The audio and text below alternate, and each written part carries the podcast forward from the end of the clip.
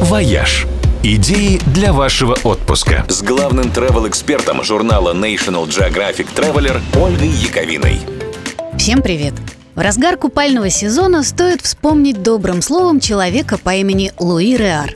Он был инженером-автомобилестроителем, но после того, как ему достался в наследство от матери парижский салон нижнего белья, начал конструировать совсем другие вещи – это мсье Реар придумал революционную модель купальника, разделенного на верхнюю и нижнюю части. Свое изобретение, названное «бикини» в честь Тихоокеанского атолла, где США проводили ядерные испытания, мсье Реар продемонстрировал публике 5 июля 1946 года. И его бикини тоже произвел просто бомбический эффект. Надеть столь откровенную модель не соглашалась ни одна манекенщица. Реару пришлось пригласить танцовщицу кабаре. Кстати, после того показа девушка получила примерно 50 тысяч писем от восхищенных поклонников.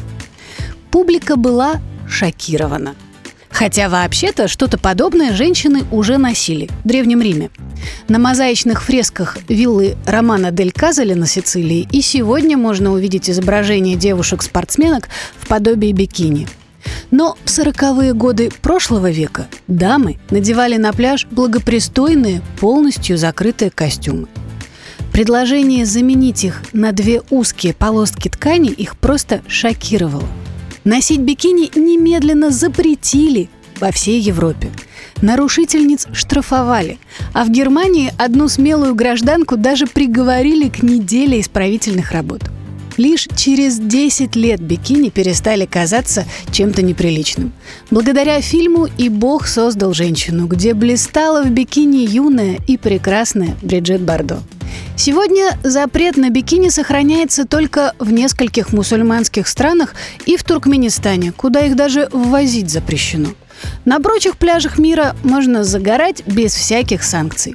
Но на выходе важно не забыть одеться. За появление в бикини вне пляжной зоны во многих странах мира по-прежнему штрафуют. Например, в Испании, Италии и Хорватии. Имейте в виду. «Вояж» – радио 7 на семи холмах – «Вояж». Идеи для вашего отпуска. С главным travel-экспертом журнала National Geographic Traveler Ольгой Яковиной. Всем привет! Вернее, сегодня правильнее сказать «всем чмоки», ведь 6 июля – это Всемирный день поцелуев. Празднику уже более 100 лет, и отмечать его придумали в Великобритании. Как уверяют легенды, инициатива принадлежала некому дантисту, уверявшему, что целоваться полезно для здоровья полости рта. Хотя, возможно, он просто был влюблен. Сегодня праздник отмечают почти во всех странах мира. Например, в Нью-Йорке несколько лет назад сотни пар на Таймс-сквер в честь праздника повторили поцелуй медсестры и военного со знаменитого снимка 45 года. В итальянском Римени целовались под водой. Влюбленные погружались в бассейн в форме сердца. А самый массовый поцелуй был зафиксирован в Мехико 10 лет назад. Одновременно целовались там почти 40 тысяч человек. И это был не просто рекорд, а флешмоб протеста против попытки мэра города запретить поцелуи в общественных местах. А самый долгий поцелуй случился в Таиланде. Охранник и домохозяйка не отрывались друг от друга в течение 58 часов 38 минут, за что получили 3000 долларов и два бриллиантовых кольца. Неизвестно, правда, возникло ли у них после этого хотя бы раз в жизни желание поцеловаться еще.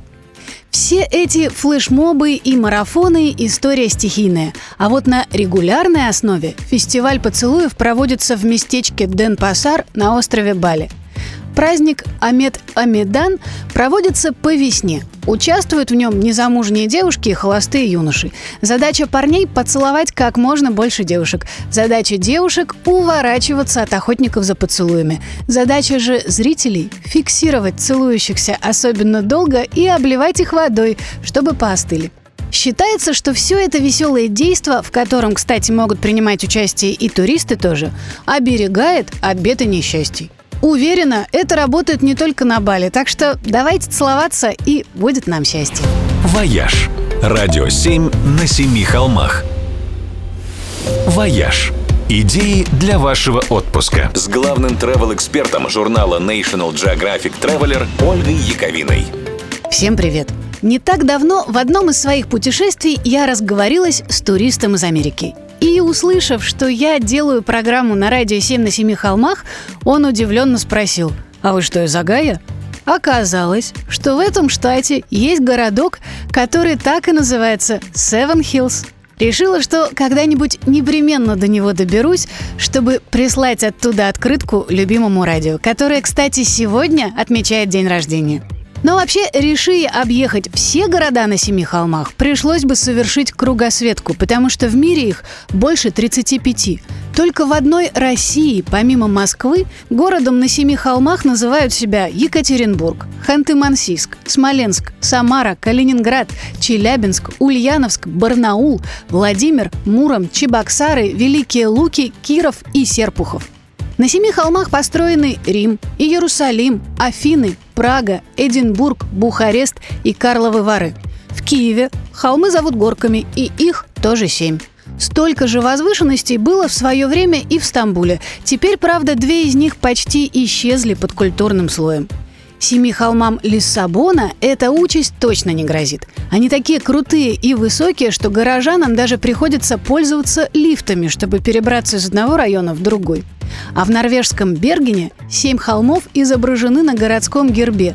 Местные не просто помнят их по именам, которые, впрочем, никому кроме норвежцев не выговорить. Они их даже различают по форме. Но настоящая фиксация на цифре 7 случилась в Брюсселе. Да, он построен на семи холмах, а еще в город ведут семь дорог. Семь животных охраняют главную площадь Гроте-Маркт. Вся власть исторически была закреплена за семью знатными родами. И в сегодняшнем парламенте тоже семь фракций. А историю Брюсселя принято делить на эпохи, которых, угадайте сколько? Семь, конечно же. Потому что, ну, ну счастливое же число. Пусть оно и дальше приносит удачу и радио 7 на семи холмах, и всем, кто нас слушает. «Вояж» – радио 7 на семи холмах –